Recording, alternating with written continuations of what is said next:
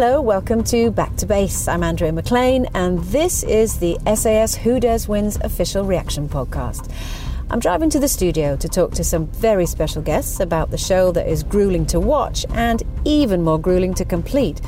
We'll be reckoning with how the SAS experience can impact our everyday lives and reacting to the most extreme moments of the final episode of the series. This week, I'm very excited to welcome a comedian who, much like the most impressive SAS recruits during interrogation, isn't afraid of a bit of improvisation. Rachel Parris will be here. The wonderful Dr. Sandeep Chauhan, having now escaped the Scottish Highlands, will be joining us in the studio to give us a complete checkup on the series. And, oh, hold on. Not only that, we have got a bonus chat with Foxy, telling us all about his highlights from this most recent selection. Plus, recruit number one, James, has run all the way down from the mountains to chat with us as well. So, for the last time this series, let's get back to base. Your opponent is the enemy. We're going to be stripping people back physically and mentally. Keep going! You have to be prepared to find out who you truly are. Are you willing to go to some deep and dark places? There's no characteristic or flaw that won't be exposed. So I am joined by Rachel Parris. Now, Rachel, you're best known for being on radio and stage and all this sort of stuff.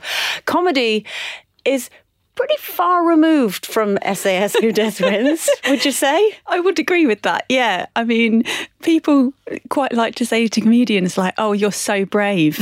in what you do and then you you watch this and you're like, "Oh my god, I'm such a massive coward." Like, yeah, just anything but where you have a job where you perform feels far far easier How do you think you would do if you were in it? Oh, I think I would really struggle. Like I, I, I like to think that I'm not very physically great. Um, I think one problem is I have absolutely no competitive spirit at all. Okay. especially not in terms of like, you know, sport or like. I, that's one thing that I fell down in like um, school and stuff like that.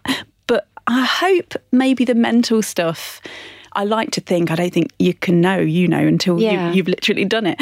Um, I like to think the mental stuff, maybe I'd have a little bit of staying power. Yeah. But uh, that might just be wishful thinking. I don't know.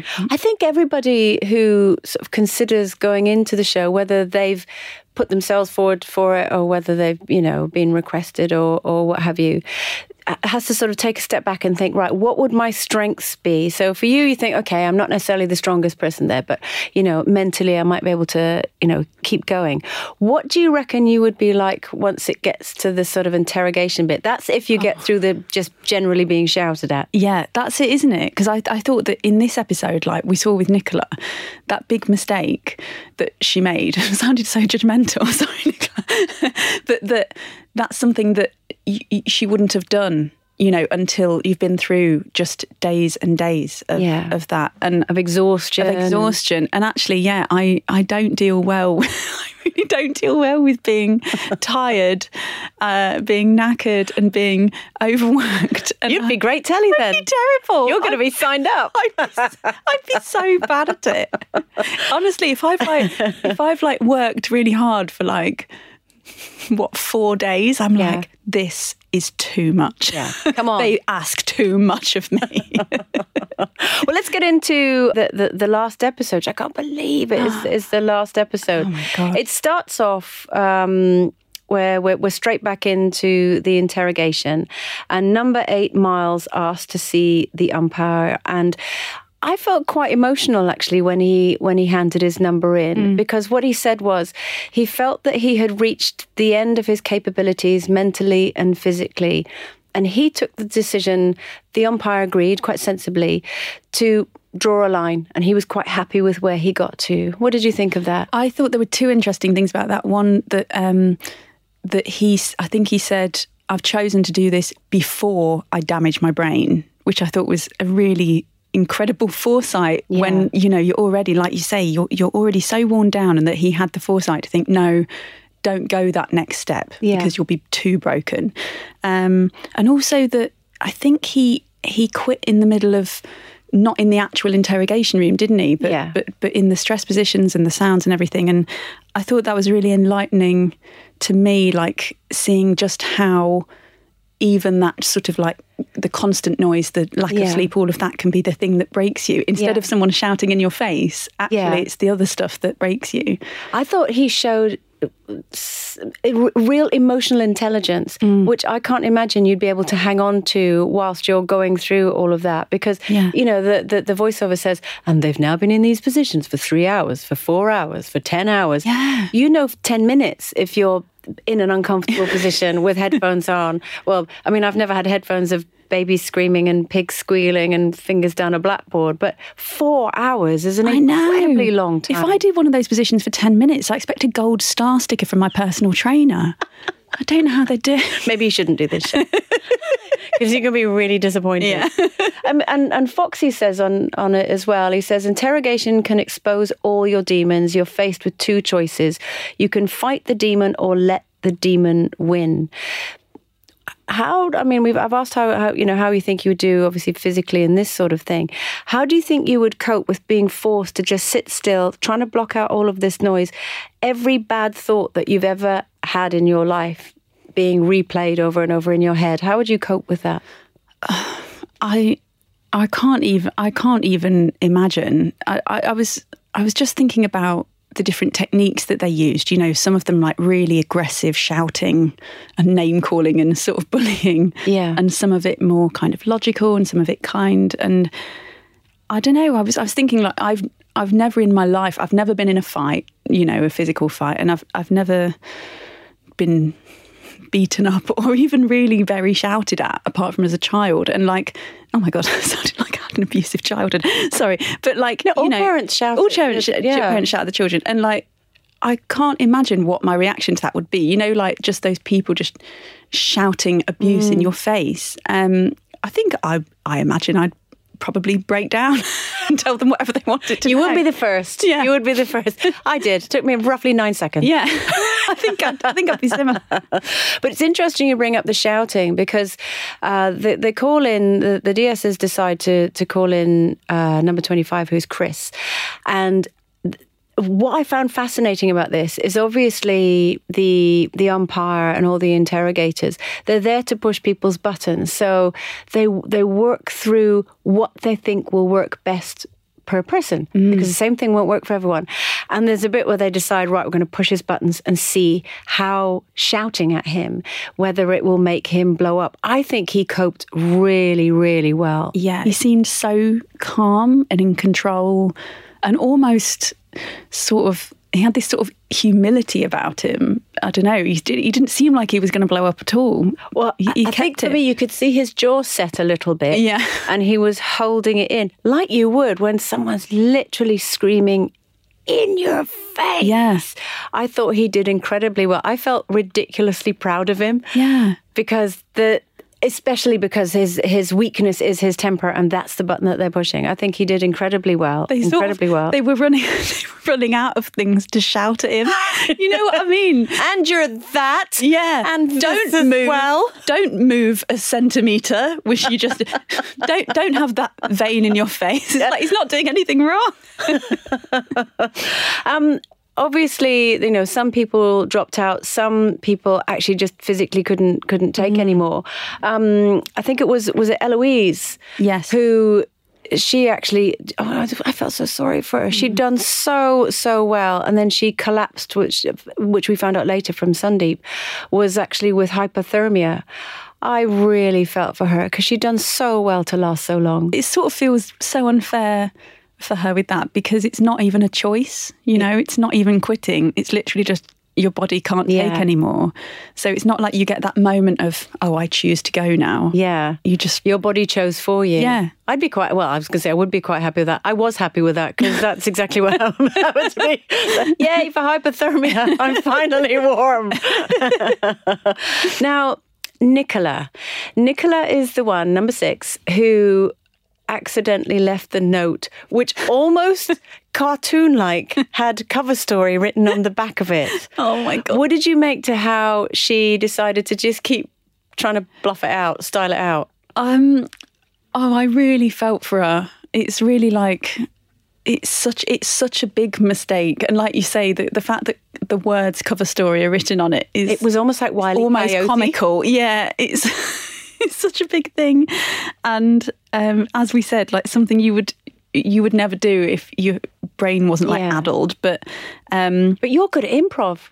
Could, Well- if you're put on the spot like that, could you think of an excuse? here's the thing with improv you do your best improv and you can only really do good improv when you've got um, a completely free mind you know that you can do anything Okay. um, and so you're not thinking of what you're saying then going no don't say that Okay. um, and that's when the best improv happens and if you're censoring yourself it doesn't work so Okay. i don't think that would transfer very well as Not a skill really. because I think I'd find it so so hard in the moment. Like I was thinking of what I would say, and I'd be like, I don't know, because you're meant to stick to the story.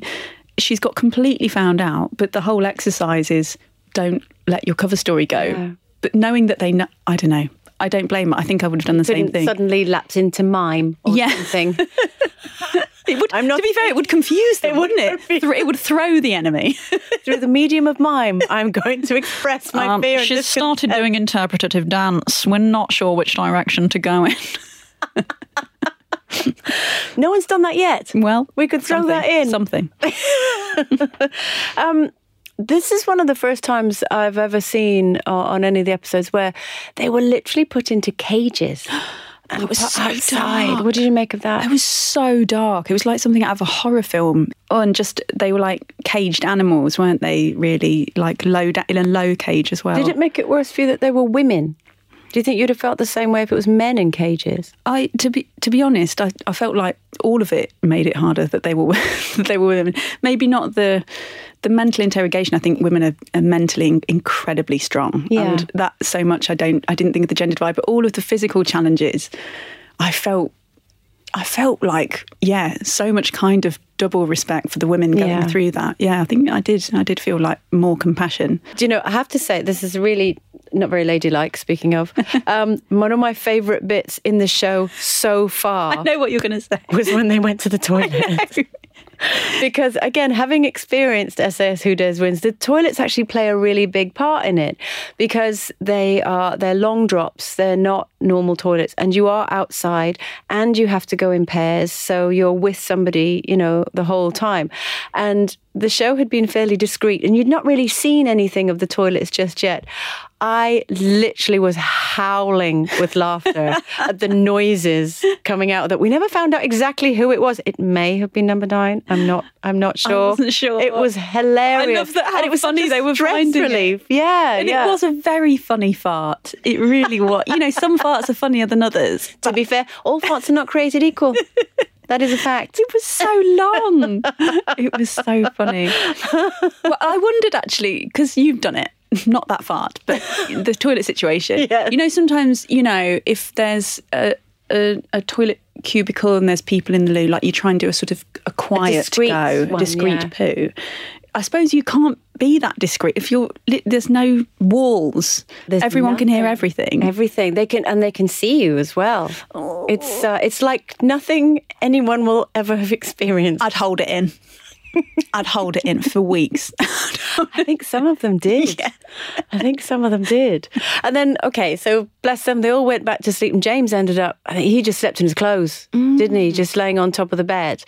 What did you, when, when they all lined up in front of the DSs and they were told, right, you know, it's brilliant that you've got this far, well done. Now we're going to take you out, and basically, it's a sickener, practically to the death. yeah. I again I really felt for them. I thought I don't know where they're getting their strength from. Yeah. Running running up a hill of, of shingles. What was it? An 80 degree angle or Yeah, something yeah. something ridiculous. 4k run up vertical rocks and it was I was talking about it with my husband afterwards. Who would have the advantage at that point? And he said actually it's someone who's a bit heavier because hopefully they could, you know, if you're lighter, you'd be skittering around a little bit. How do you reckon you'd have got on? Um, I do. That's the. Are you good at scrambling? I actually am. That was the only. That was the only bit that I thought. oh, I would at least I wouldn't fail completely. Okay. That, like, I, at least I'd have a, a slight chance of doing of making some bit of it because I love I love a hike, I love a scramble, I love a Okay. rock climb. Um, so I like I like those kinds of things, and I sort of you know I recognised at least that was like. Uh, a terrain that I was like, okay, Okay. I, I get what that is, but to have to like do it three times, times. after everything they've been Mm. through was insane.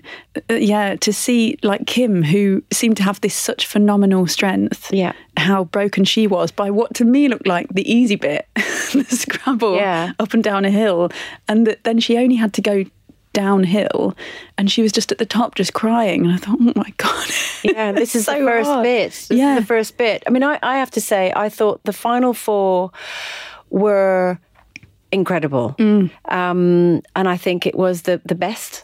I was. It sounds really silly to say that I was really happy with the lineup. Like, Yeah, you yeah. know, they'd been chosen. It's a great lineup. Yeah, it's a great lineup. but I, I thought it was really powerful that it was two men and two women. Yeah, fantastic. That they were all so incredibly different. Mm. Their skill sets were were different in terms of strength and physicality and mental strength and everything else. I felt so sorry for Kim that she Mm. was struggling with uh, when she had to carry Chris. I mean, look at her. She's that like, was insane. That was the. I really felt really like emotional that Yeah. moment of the sight of this obviously strong but small woman Yeah. carrying an enormous man on her shoulders. It was just you're asking the impossible, but she did it. for me, it was the moment where she she collapses on the ground, and I think it was cramps in her calves. Mm. I think that she had. And how she then, it, they should have played the Chariots of Fire music. it's literally pulling herself up with a rah, and then ended up beating Carla. And I mean, I've loved Carla all the way through. Yeah. I think she's phenomenal. But I thought, I thought Kim was a worthy third when Yeah. she went striding, striding past. It was quite an emotional bit of TV for me. Yeah, I felt so happy for Kim and so upset for Carla, who's just been like, Yeah. you know, just like just going Steady. steadily on, Yeah. getting on with it. And I think I could be wrong, but I thought I heard like a sort of ah from her when Kim overtook, which Which you would. which you would. Now, she said as well, you know, once an Olympian, always an Olympian. Mm. And she talked about the fact that, you know, no one can take that from her. She Yeah. went to the Olympics, they came fifth. She didn't necessarily come back with a, a medal, but she's still incredibly proud of how she did. And I really hope that that's how she's taken the SAS experience. Yeah. Is, is that something that you can relate to? Is it not necessarily about, you know, coming first, second, third? Some Sometimes it is actually about what you've achieved through that experience. Oh, absolutely. Yeah. Um, like I say, there's I haven't got a hugely competitive spirit Yeah. most of the time, but nonetheless, Is but there nothing are- you're competitive about? Yeah, I suppose I, I am a little about well about the job I do. Sure. I suppose you know you you want to have a, a, an excellent show, Of course. live show. You want to but that's competitive with yourself. with yourself exactly. Yeah, so I, I do sort of have that, but um, there are um, actually loads of awards in comedy um, in the live circuit and everything that you. As soon as you start, within weeks of starting comedy, you can enter these awards, and it's Okay. very encouraged that you do that. But you learn very quickly. It's it's rarely the people who win who go on to make it. You know, Oh, okay. um, you sort of look people like all of the most famous comedians. You know, have quite often come fourth or fifth in those awards, and um, it's a really good early lesson of like it just matters that you that you have the material and the stamina and the creativity. And I think that's true of anything. You know, Mm. it's more. I think the important thing is you should enter anyway because it just take that bold step to do that. And I think the same is true of this. I think to, to get that far Mm. and to have pushed yourself that far is absolutely I think it- So it's all about pushing yourself to your own limits. Exactly. Everybody has different limits. And if you've pushed yourself to yours, be happy with that. exactly. Um, the drown proofing, which is an interesting term in in itself.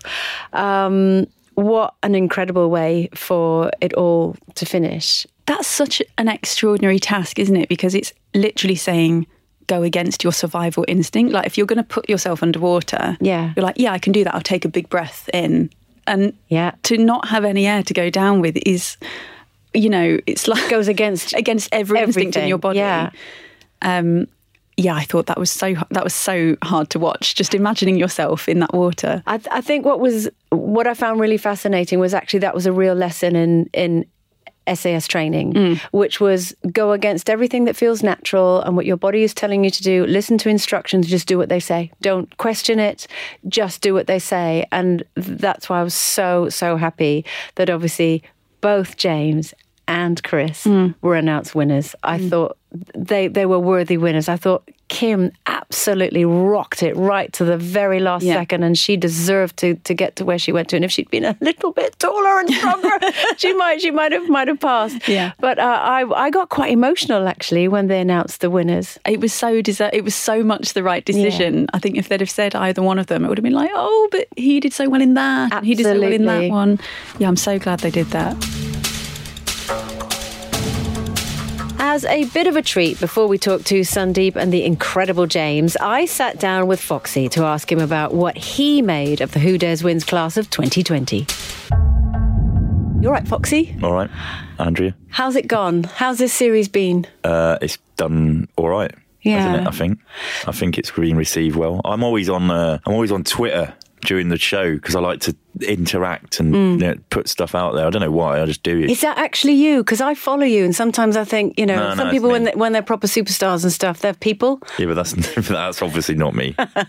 but no, I'll, yeah, no, I'll get on it. Yeah, I'll sort of bang out a few Uh-huh. Yeah, tweets and get see what involved. it- yeah, yeah. You know, some of them are fun and some of them will be will be serious because that's what the show's all about, really, isn't it? Obviously, you've done all of them.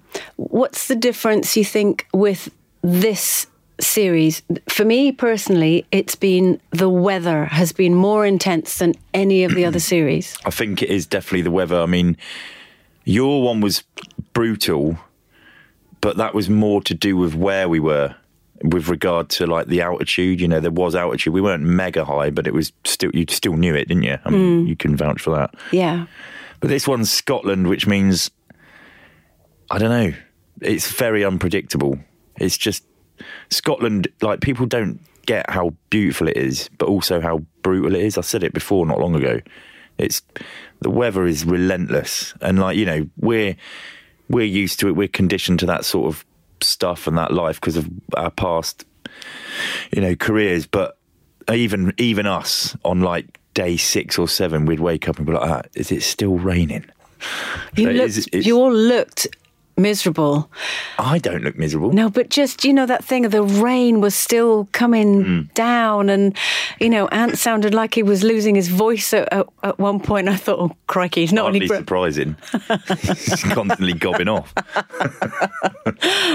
Only joking, mate. Where did you train? Did you train in Scotland? Yeah, a lot of the British forces do go up there, especially in the Marines. You go up there and do your mountain training because it is it is nails. Mm-hmm.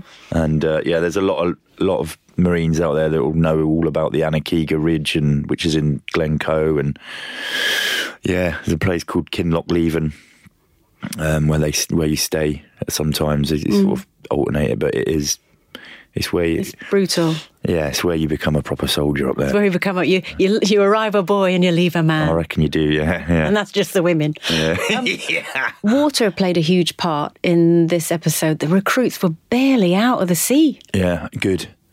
It's like a sort of if I'm if I'm honest, being in the Marines and also the Special Boat Service, you spend a lot of time in the water. You get put in the water a lot. It's miserable. But um, yeah, we just wanted to do that to them, just to turn it up a little bit. It's funny because I think these they turned up and they looked miserable as sin. And I think they were playing the numbers game. They they genuinely thought that Chile was obviously a cold environment, so the mm. next one's going to be somewhere hot, and it doesn't work like that. We just it's just random. So obviously they turned up at the airport and got given a boarding pass to bloody Inverness, and obviously were like, "What the?" So they were yeah they were already onto a losing, Right. and they're already onto a loser really.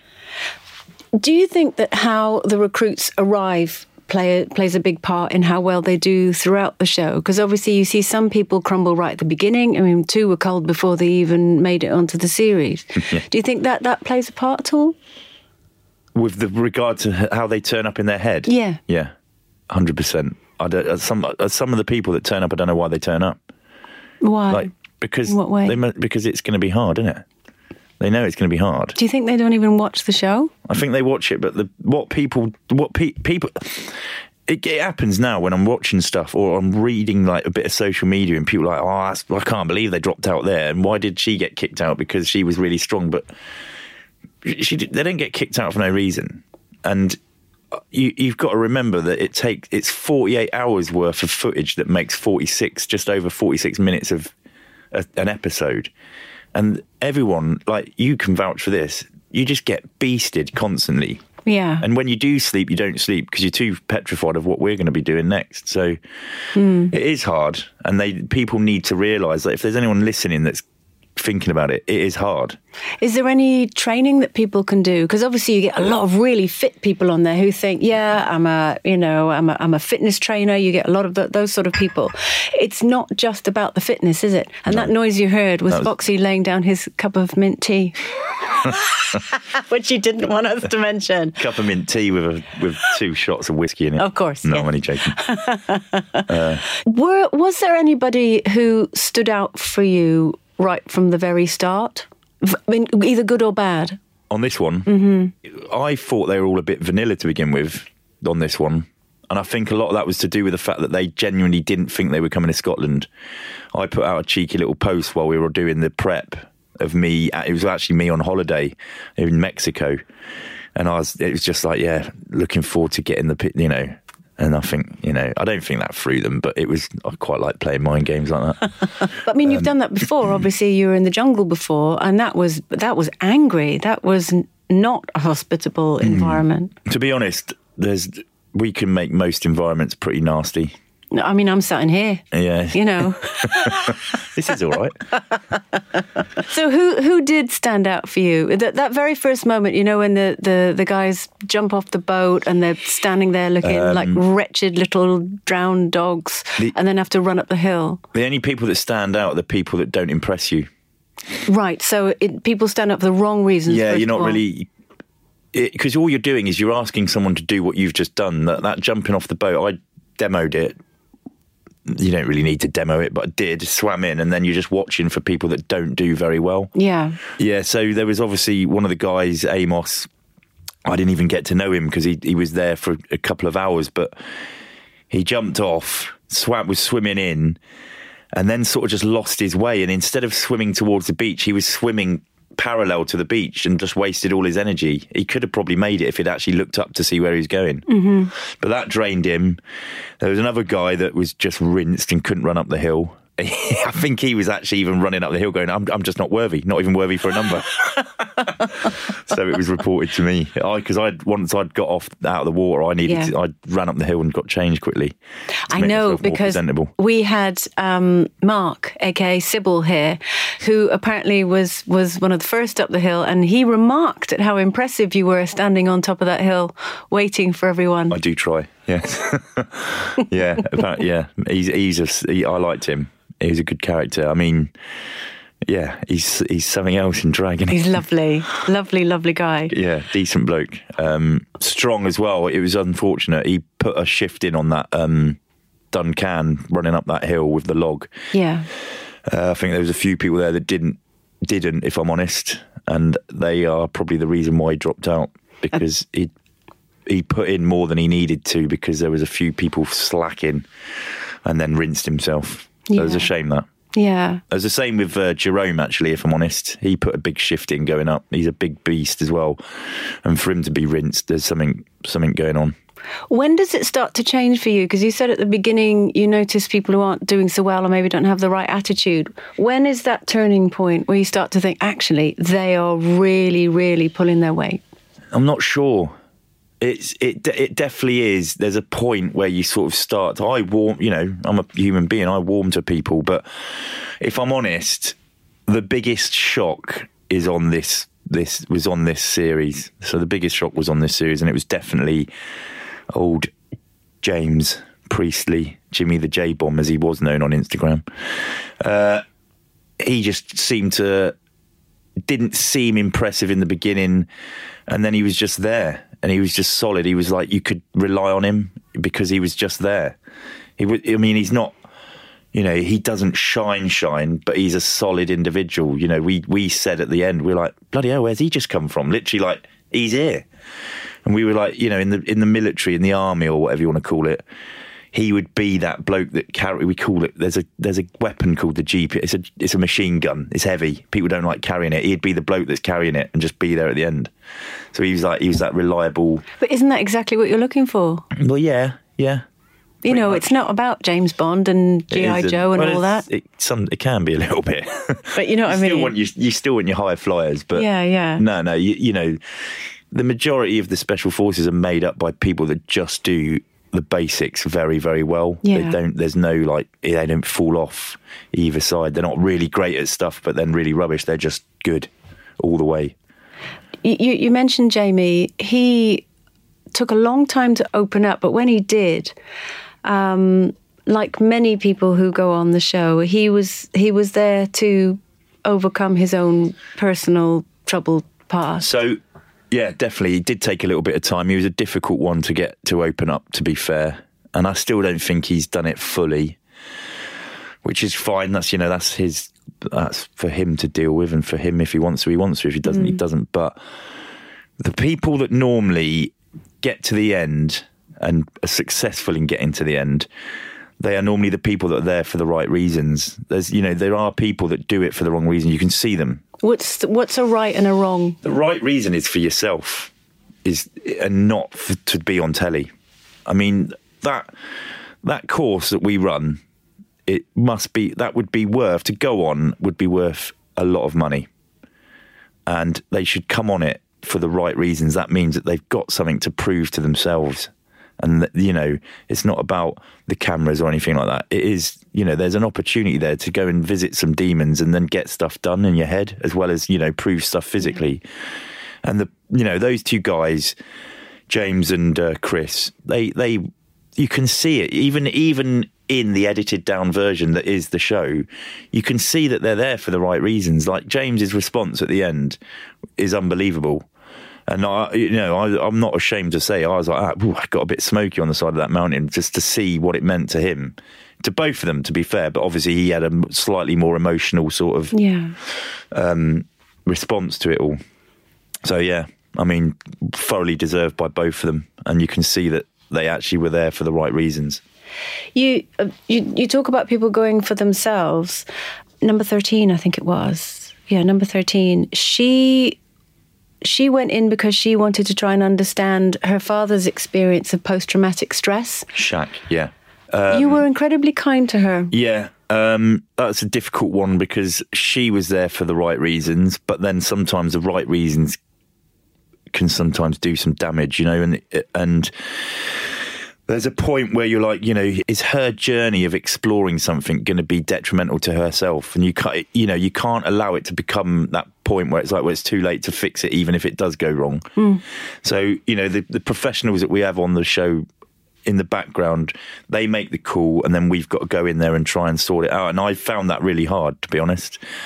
For someone of her size, she was an ox. Do you know what I mean? She, she Well, beat, all the she- way through, you were all saying she doesn't realize how strong she is. Hmm. She's doing amazing. No, she's yeah. I've got a lot of respect for that young girl. She's she's quality. Don't you think that sums up the the whole of SAS Who Dares Wins? I mean, obviously you've got people who are going through their own mental journeys and, and they're in for whatever reasons, but it is 100%. It is not about just being a big tough guy or a big tough woman going in there. That people, no matter where they where they leave, people win if you like. Mm. No, on, no, on yeah. their own different levels. Every, every, it's, it's just a journey, isn't it? And people jump off the, you know, it's like a train ride, but people jump off at different stops. Do you know what I mean? And, mm-hmm. and they get what they need from that.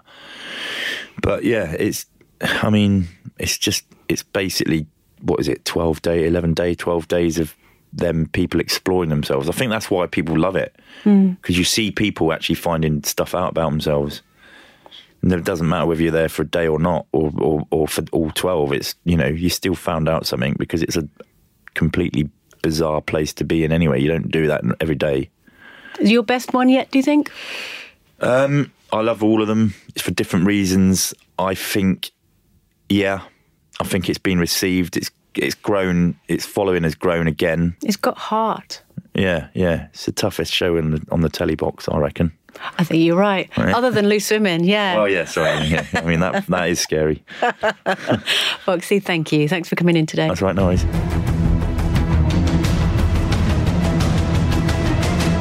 So I'm now joined by Rachel.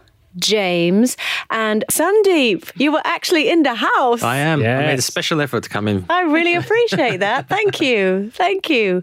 Um, right. So, this is the first time we are getting to speak to you as a winner, James. How are you? Oh, you did it. it. Cheers. Yeah. Feeling good. Feeling strong. Going back a little bit, um, you said when you when you first joined the show that one of the reasons that you did it was you wanted closure. Mm-hmm. Do you think you got that? Yeah, definitely. In Yeah. what way?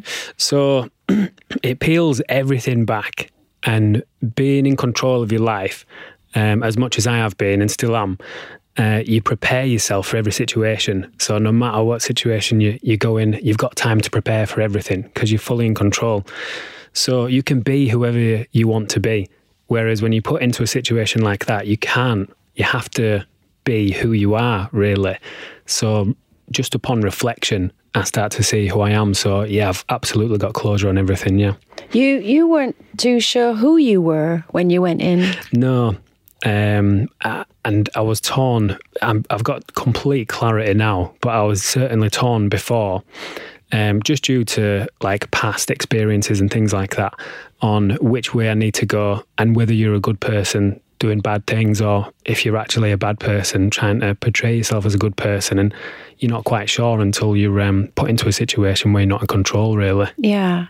You you obviously had to face up to an awful lot of things while while you were in there. And, and you you you said at one point that you thought you were being strong by behaving the way that you were before before you know in in your past but actually you see that it's stronger to walk away Yeah, absolutely. It's easier to get involved with things like that. It's very hard for anybody, I think, to go against the grain and stand up and go, Yeah. actually, this is the right thing to do. So, yeah, it's it, it would have been a lot easier to just go down the wrong path, which is what a lot of people do. Yeah. Go down the path of least resistance, and it, it's tough to, to do the right thing. what's changed for you since doing SAS Um, I don't need as much sleep. You just you convince yourself that you don't need as much, you know, because what you, what the human body is capable of doing on 40 minutes sleep. no 40 Yeah. minutes Yeah, sometimes, honestly. Um, That's a huge change. You get so much more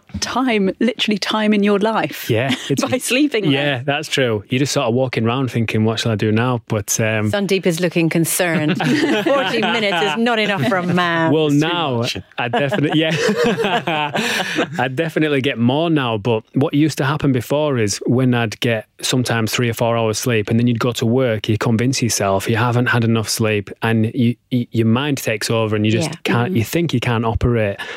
Whereas now, if you have a rough night's sleep for whatever reason, um, you get up and just convince yourself what the human body can do on 40 minutes kip. You know, you So can it's just, more of an attitude thing. yeah, of course it is. That's really interesting because I definitely do that. If I don't get a proper night's sleep, for me, a proper night's sleep is 10 hours. And Wow. no, I'm joking. But, but I do like, and I, I do, if I, if I have less, if I have like five hours or something, I'm like, oh, this is going to be a terrible day. Yeah. There's no point. Why even bother? Yeah. Nothing's going to work out today. Yeah, so that's course. really interesting. yeah. I worked. Well, I worked in breakfast for a long How time. did you do So that? I you can't- get so used to surviving on little or no sleep. Did you go And to bed early? Where I could, but sometimes I'd get sent away at the last minute, and you wouldn't arrive until a couple of hours before you were due on air. So you, you, it's mind over matter. You just have to is. tell yourself that right, this is all I'm getting, and crack on. Yeah, yeah. and you just got used to it. And then obviously, you know, any parent with young children will know what I'm saying. It's the same thing. You get up and you think, I have, I have, I have a choice here. I can either be miserable or I can crack on. Yeah. And sometimes your eyeballs feel cracked and you're so tired you don't know what you're doing. but you you yeah, you have to make a mental decision just to override this. I'm really interested to know, you know, we've talked about obviously the physicality of you've slightly changed whether whether you do exist on 40 minutes sleep or not, who knows. um, but mentally how do you think you've you've changed because many many people who go through the SAS um, process and I was one of them, you end up coming face to face with many dark issues in your past that you haven't wanted to deal with. And at some point, it will either come up and smack you in the face and you have to deal with it, or you quietly process it in your own way. What's your experience been like? So, from that perspective, with regards to burying things deep down inside, it's it's so empowering to talk about it in a positive way. Um, so that hopefully somebody else, just one other person, might think, actually, yeah, um, it can be done. With regards to uh, mine specifically, was just a path that you were on, and um, and Alex Sandeep has said the the circumstances that I were in was out of my control. So in that environment where it's cool to be a tough guy and go down the sort of gangster path, um, it was all you you knew really. So. Um, with regards to that changing when I was sort of 14, moving into a different environment where it's not cool to be a tough guy, it, you have to experience it for yourself. Whereas what I would love to do is to, is to talk to a younger me and say, you don't have to experience that. It's actually what you're looking at needs to change, mm. not not what's actually there. So uh, just because that's all you know, it doesn't have to become you. You know. Would would you say that it's changed your ambition at all, taking part in SAS Who Dares Wins? Yeah, absolutely. Yeah, of course. So I want to actually give a bit more back now after that because one of the things that you don't realize until the very end is that these people that are torturing you and pushing you through something are, are actually helping you. Um, so it, it, it's it give a bit of enlightenment to me to think I'd like to help more people other than just helping myself with regards to business and whatnot. So Yeah. um, yeah, they- they they're not telling you that they're helping you, but it's they're helping you throughout the whole thing by hardening you to be able to do things you never thought you could do. So I wondered about that just watching them, you know, screaming at you and essentially bullying you, albeit with the best of intentions. I know they want to push you, and that, like now, you know, after the show, you can be like, oh, they're on your, they're actually on my side and they help me achieve things. But when you're in it, do you hate them? Does it feel like that they're being just really horrible to you, or could you, when you're in it, can you be like, oh, it's probably for the best? no, you definitely don't hate them because I suppose if I was thrown into it and knew nothing about anything previous to it, I might think, all right, take it easy. Yeah. But um, because you've got previous knowledge of that's how that's how they do things. Yeah. No, you, you don't hate them. Um, you're more focused on surviving. Yeah. Even having an opinion doesn't even come into your mind. You're focusing on how to survive and keep warm and have enough to eat and have enough to sleep. Um, which you have none of those anyway. So. Yeah. Does it still have a shock factor though, like the the the shouting and all that kind of thing? Absolutely, yeah. Yeah, of it course still it does. makes you. Oh, Yeah, because you are a lot of the time just walking around disorientated. Mm. Um, With because- Sandeep keeping an eagle eye on you, making sure that you're all okay. I always tell them when they go in, I said, I'm the nice one here. yeah, Foxy on the introduction day always tells them I'm the worst one there. So, I said, don't go to the doctor. He's like, I'm not going to give you any sympathy. yeah, Well, Sandeep, I, I actually wanted to ask you. Hmm. Obviously, you, you are watching from afar and, hmm. and making sure that everybody's okay. D- do are you able to to sort of pick out who you think will will make it to the end of the course, or is it literally you're watching people evolve and going through their own sort of processes and their own journey? I think uh, what it is is uh, there's been a lot of surprises, and um, James is a good example actually. So when he came on, he was very much in the background. He never really was that forthcoming, and we were quite confused actually. And the big question for us was, like you were saying, what what was this journey that you're on? Were you, you know, a, someone that was a victim of circumstance and born into a very difficult life?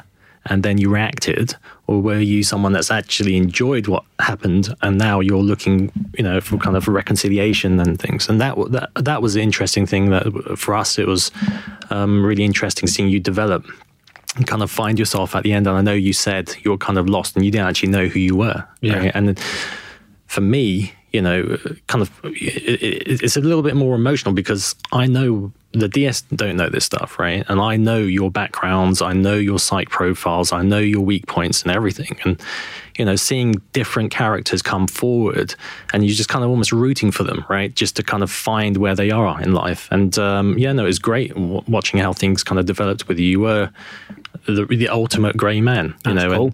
And, and uh, there's a story that people don't know is that at the end of the course, I do a debrief with them, a medical debrief, and I chatted to James and I was like, "How's it going?" And he's like, "Yeah, everything's cool." Any problems, any pains? No, I'm cool, I'm cool. And so literally about a week later, I got a text saying, Did you know James broke his foot? And I was like, What? Oh my god! How did you break your foot?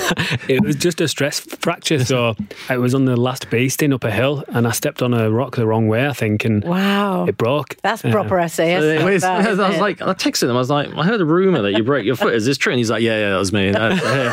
And I was like, You didn't mention anything. Everyone's like saying, Did you miss it? And I was like, No, you didn't declare anything. He said was, everything was fine. And, and I think that kind of summed him up on the course. Actually, I think you had your agenda right, which is to find yourself, and you were essentially harnessing everything around you to push yourself. And sometimes, you know we say you have to shake the tree, but sometimes you just have to cut the tree down. And with you, you had to really put in those dark places for you to actually find out who the real you was. And, Yeah. and, I, and I think that was kind of really amazing to watch, actually.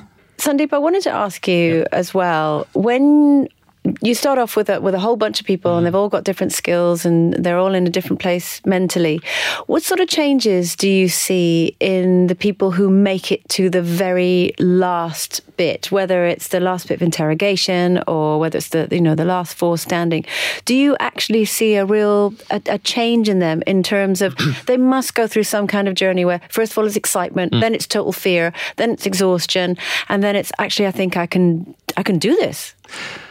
Yeah, it's interesting watching what happens in any series because what ha- tends to happen is there's a lot of people VW at the beginning, and then as the series goes on, the people that are left they tend to be culled. It's very, very rare for people to actually kind of VW after a while, and essentially they're building that confidence up, you know, and they're taking and the mindset change is what's different. So they don't look at all the beastings and they don't look at the lack of food and no sleep as an obstacle. They embrace it, and that that change, that kind of switch flipping over is the, is the big change. and That is the big driver, right? Is no longer are they kind of intimidated by what's going on, but actually they embrace it and say, well, you know, let's get get through, let's get through, you know, and um, that as soon as they find that, you know that they're going to go places, right? Because after a while, the physical component, everybody kind of you know, it hits the same level, right, in terms of what's going on. And it's actually the mental challenge that all starts coming through. Especially, I mean, the interrogation phase is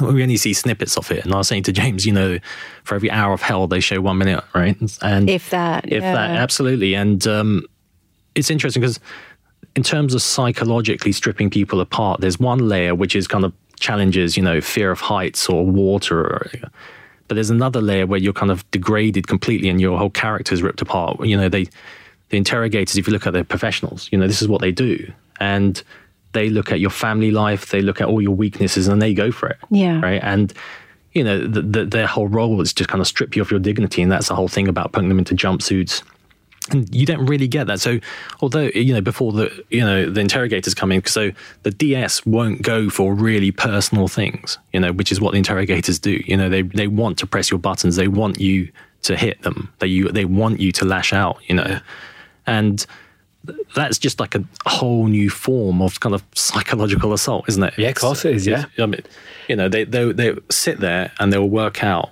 what you don't like in life and how to humiliate you, and then they'll go for it, right? Yeah, So- they're so clever at breaking you down. You're already depleted as well because you've been on the run, no sleep and no food. But then to have the, the there's such a diverse bunch of hmm. interrogators as well. You've got the really nice Liz, who it's really shocking and uneasy to be around when she slides a cup of tea over to you and you don't know whether to take it or what you try to remember your training and it's all you know whereas it's easier when someone's shouting at you because um, you can sort of have a bit of time and tell them well you're scaring me you know because you're shouting. Where it's, it's it's a bit more uneasy for me to have someone who's being really nice to you and then you've got to try and think on your feet whilst your barriers are down Yeah. um, yeah Yeah, Very you know clever. things up when you're turning down a cup of tea. Yeah, and you know your life's upside down. yeah. I've, I had issues at that They've point. broken him. Yeah. Now, Rachel, we, we were talking, weren't we, earlier about you know people um, VWing in a in a stress position, which on the face of it, if you're watching the program, you'd think, well, surely that can't be as difficult as someone screaming in your face. But the stress positions are incredibly important part of the whole interrogation process, aren't they? So I, th- I think with the, what it is with the stress positions, they go for weaknesses, right? Mm. And you know, if someone's got a bad knee injury, they will put them in that stress position. It really Right. is to bring out all your weak points. So everybody's in a different stress position depending on what Bits hurting. bits hurting and Yeah. things, right? So, like Carla is a good example, actually. Right. So they knew different parts of her were hurting a lot. So it's one thing actually having pain inflicted upon you, but it's what you do when you're in the same painful positions over and over Mm. again, and how you're going to then respond to the interrogators when they pull you out. You know, and It- if we can get that emotional response out of you, If anybody's listening and and are crazy enough to think this sounds like an amazing program, I think I really need to do this. Yeah, they've got issues if they're saying that. Yeah, this sounds, this sounds so nice. Cancel Centre Park. Yeah. yeah. But is there is there anything that they can do to push themselves past that point of it's not just that I don't like this anymore, mm. it's that I cannot do this anymore. I mean, obviously, for, it'd be really interesting to hear from both of you. Obviously, James, what you did, and Sandeep, what you would advise. Yeah, so I played my favourite film in my head. I watched it. I tried to watch it right the way through. What film? Transformers. The Michael Bay one. Yeah. Yeah, yeah, yeah. Yeah. Which one? Obviously, the First few. one. First one, of course. First one, yeah, can't beat it. Sorry, but um, I was trying to play that out because time goes incredibly slow when you are in the stress positions. It, for me, it was by far the most painful thing throughout the whole course. The stress positions really, really bad. You you relax for a second, and there's people in there that will run to you and pull you back to where you needed to be. Yeah. So mine was cross-legged on the floor with my hands on my head, and you had to keep your elbows back. So your back and everything is just breaking down on you. And if you lean forward just slightly to rest your head, there's a knee in your back and they're pulling your elbows back straight away. And it's that sort of never-ending thing that you've got nowhere to hide as well. There's always someone there. But for me, my advice would give somebody else who's being tortured, uh, just play your favourite film through your head. And uh, Any Michael Bay film. yeah, any Michael Bay. Will Bay. work, yeah. and, and was this something you had consciously thought, this is what I'm going to do? Or did it just come into your mind? Yeah, it just came to me. Amazing. It wasn't instantly though. I was thinking, how do I get through this? Um, because you've no idea what time it is, how long you've been there. Um, so you you just. I, I just went inside myself and thought, right, I've got to think of a strategy. And I thought, I'll just watch this film because it's class. So, you know that that's so clever. That It is, that- it's such that a good is idea. Meditation at its finest, Yeah. and it's it's advice I give to my kids when I can feel they're starting to get sad about certain things or stressed or they're worrying about something at school. I, I- you know, I tell them that your your brain is going down a certain path. Take it off that path, and even if it's right, this really good thing happened today. What was it? Well, I sat this, and then and and I ta chatted to this friend, and ah, what did she say? She Yeah. said this, and what was she wearing? And you just distract it and take it down a path. yeah, very cool. Um, we've run out of time for you to give advice in ter- but I think you can't better that. Literally replay a Transformers film uh, in your well, head. But we have got some brilliant questions for you. So we have had the pleasure of hearing Sandeep's insight to the well-being of the recruits every week on the podcast. But now we're lucky enough to have him in residence. So we've got a few patients with questions for him marked "Dear Doctor." So, dear Doctor, that's you. As the SAS Who Dares Wins courses have become more extreme, does it surprise you that the recruits are able to keep overcoming them? I would say no. And the reason is is because we get people from all kinds of backgrounds and if you look at the people that are doing really well they are the people that have gone through really significant life experiences um, much like james and i think those have been really formative for them and you know people always talk about mental resilience um, but aside from all the kind of trendy things that you can do to build mental resilience, there's nothing that beats life experience. And, you know, if you look at some of the guys and girls that we've had in the shows, they've been through pretty horrific things and they've survived. And they've built their own form of mental resilience on the back of it. And that is what keeps them going. So I think overall, people do surprise us. Um, and I think the, the thing that I've really enjoyed watching is it's not the people that you would expect either. You know, it's not the huge guys. It'll be someone like him that kind of, you know, pushes all the way through.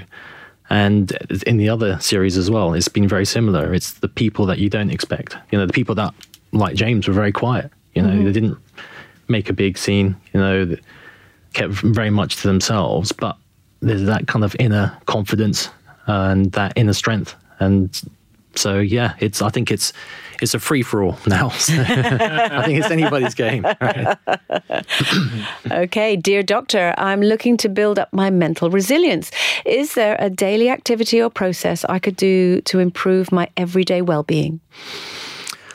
I think mental resilience is obviously a big thing, right? And the th- what we do on the course is we actually strip everything back. And I think, you know, the best start I would say is to actually have a look into yourself and see what the problems and the issues are. And because we are going to bring it all out, right?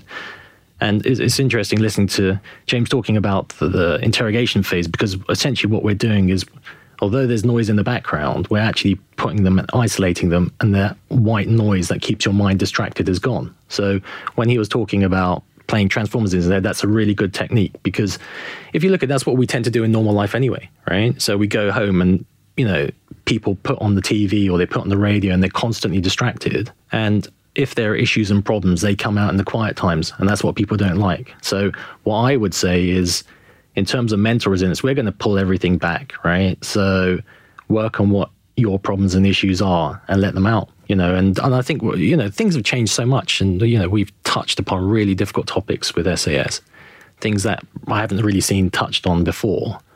And the, the, the era where you have to hide things or have to put up a front are long gone, you know. And I think it's about not so much putting up a front and you know in terms of resilience it's about learning about yourself and working through those journeys you mm. know and I, and I think that's probably the best thing that you can do is find out what your weaknesses are and work on them because the strengths you're going to build on anyway. Rachel, I'm going to ask you about this because surely one of the, the greatest seams that can be mined in terms of comedy is areas in your life which which aren't working out for the best. You know, so really you could say it's actually go uh, one of two ways. You're either going through some difficult times, you either go on SAS or you take to the stage and you become a stand-up comedian. what, what, what are your sort of mental resilience? Um, I don't know tricks. I suppose could be a good word, or, or uh, ways that you you cope with things that are difficult for you. I, I do take it to the stage. I think I do use that as therapy. So I, uh, all comedians obviously have different material. They deal with it in different ways. But I, uh, in my live stuff that I write, I I always I can't not talk about it. I've like got verbal diarrhea. I just talk about every single issue, um, and it's very therapeutic for me to write it and to gig it and to be completely open with the audience about that. So I sort of I think that is a form of ad- addressing your issues. Um, but I don't know. I don't know. That, I don't know how many comedians would do well on the SAS Public programme. speaking is awful. Absolutely awful. Uh, See, that feels fine for me. Really? Yeah. Someone will laugh at your opening joke. That's got to be.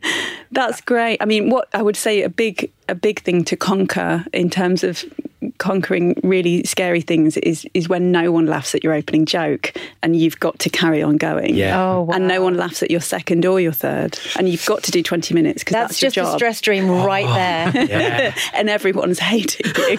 and believe me, no, I've seen like the biggest successful comics have a night like that. It happens to all of us. So that's for your self esteem to keep on going, to keep presence of mind, and not just run off crying. Yeah. that's that's a good sort of like mental builder. But I think I'd find I'd, I'd find the the physical.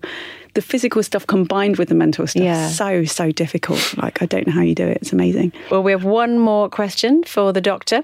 Uh, dear doctor, I'm thinking of applying for the next series of SAS Who Dares Wins. I think this has been written by a comedian. Um, if you could give me one piece of advice now, what would it be?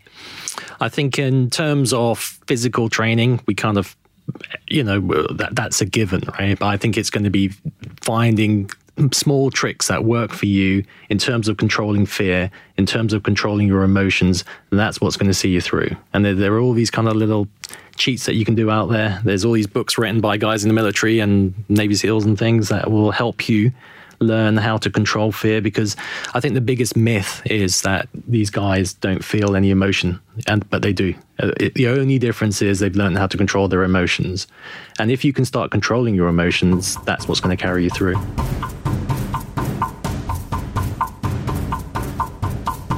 Well, that is it. We have reckoned with another series of SAS Who Dares Wins. Thank you so much to all my guests today Rachel, Sandeep, and James, and to all of my guests throughout the whole series of Back to Base.